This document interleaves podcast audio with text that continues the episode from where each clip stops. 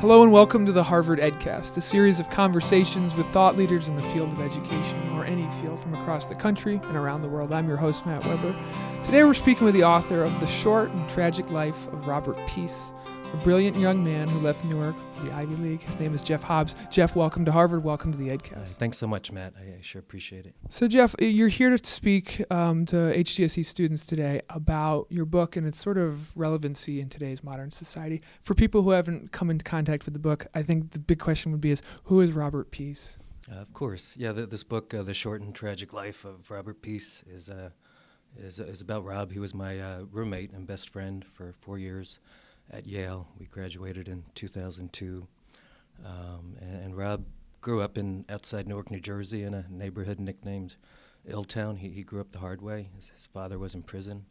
Uh, through a rare and delicate interplay of, uh, of intelligence, hard work, and the devotion of his mother, and the sacrifice of an awful lot of teachers, he uh, earned his way to Yale.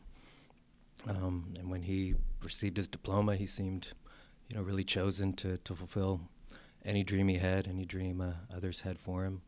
Um, but he didn't. Uh, nine, years later, he he was murdered in a uh, drug-related homicide in a basement about a mile from where he grew up. And uh, this book is really just just his story from certainly a personal thing for you to, to reflect on this, but also to sort of take away lessons from this and learnings from it. Uh, the story, the book, tell us a little bit about the flow of it and, and not just documenting the story of Robert, but also what can be learned from his experience. Mm-hmm. Um, I mean, an awful lot can be learned. Uh, um, it's a very singular experience. It's, it's about friendship, uh, um, an environment where, where friendship is just as important as family because friends can watch your back the way that, that family can't. And, and it's about um, isolation, um, especially in the collegiate atmosphere, a, a place, Yale, Harvard, these are places largely of privilege.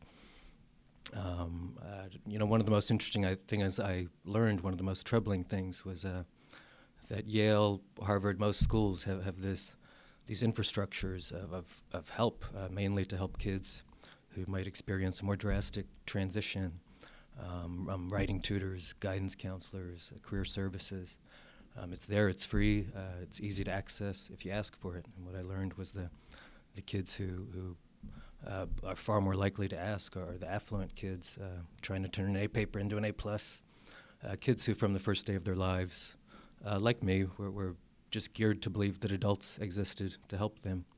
Um, someone like Rob, who has seen himself as as a functioning adult since he was seven years old, and his father went to prison. Uh, you know, sees asking for help as, as an expression of weakness and, and a source of shame.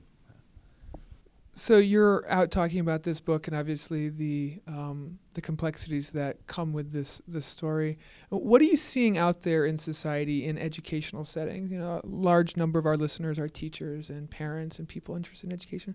What programs are you seeing work that are better uh, solutions, uh, ways to help these kinds of challenges that you just mentioned? Where are you seeing bright spots in this? Uh, of course, um, you know one one huge bright spot and and, uh, you know, I have to admit, I'm not a, a policymaker. I'm certainly not an educator, a social scientist. Um, I'm just a, a, storyteller. But I had the privilege telling this story to spend a lot of time at, at St. Benedict's Preparatory School for Boys, which is, is Rob's high school.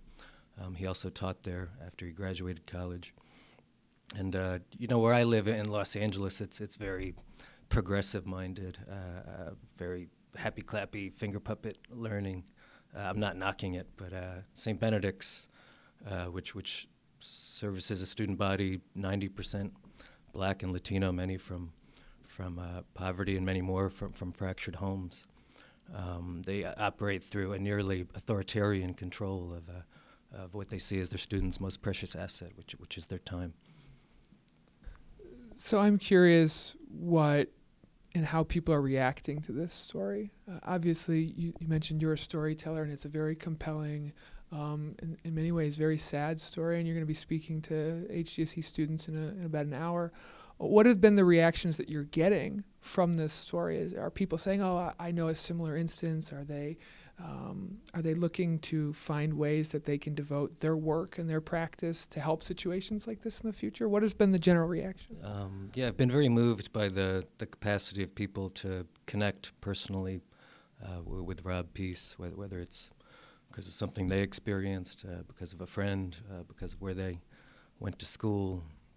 Um, it's it's been very special, and you know, I'm I'm a white guy from the country telling a story largely inhabited by, by black people from the the city, and uh, you know, there's a discomfort there, and uh, but I, I told the story through a caring for Rob Peace that, that many shared from many different places, uh, and I've it's been special that uh, it's been received so positively.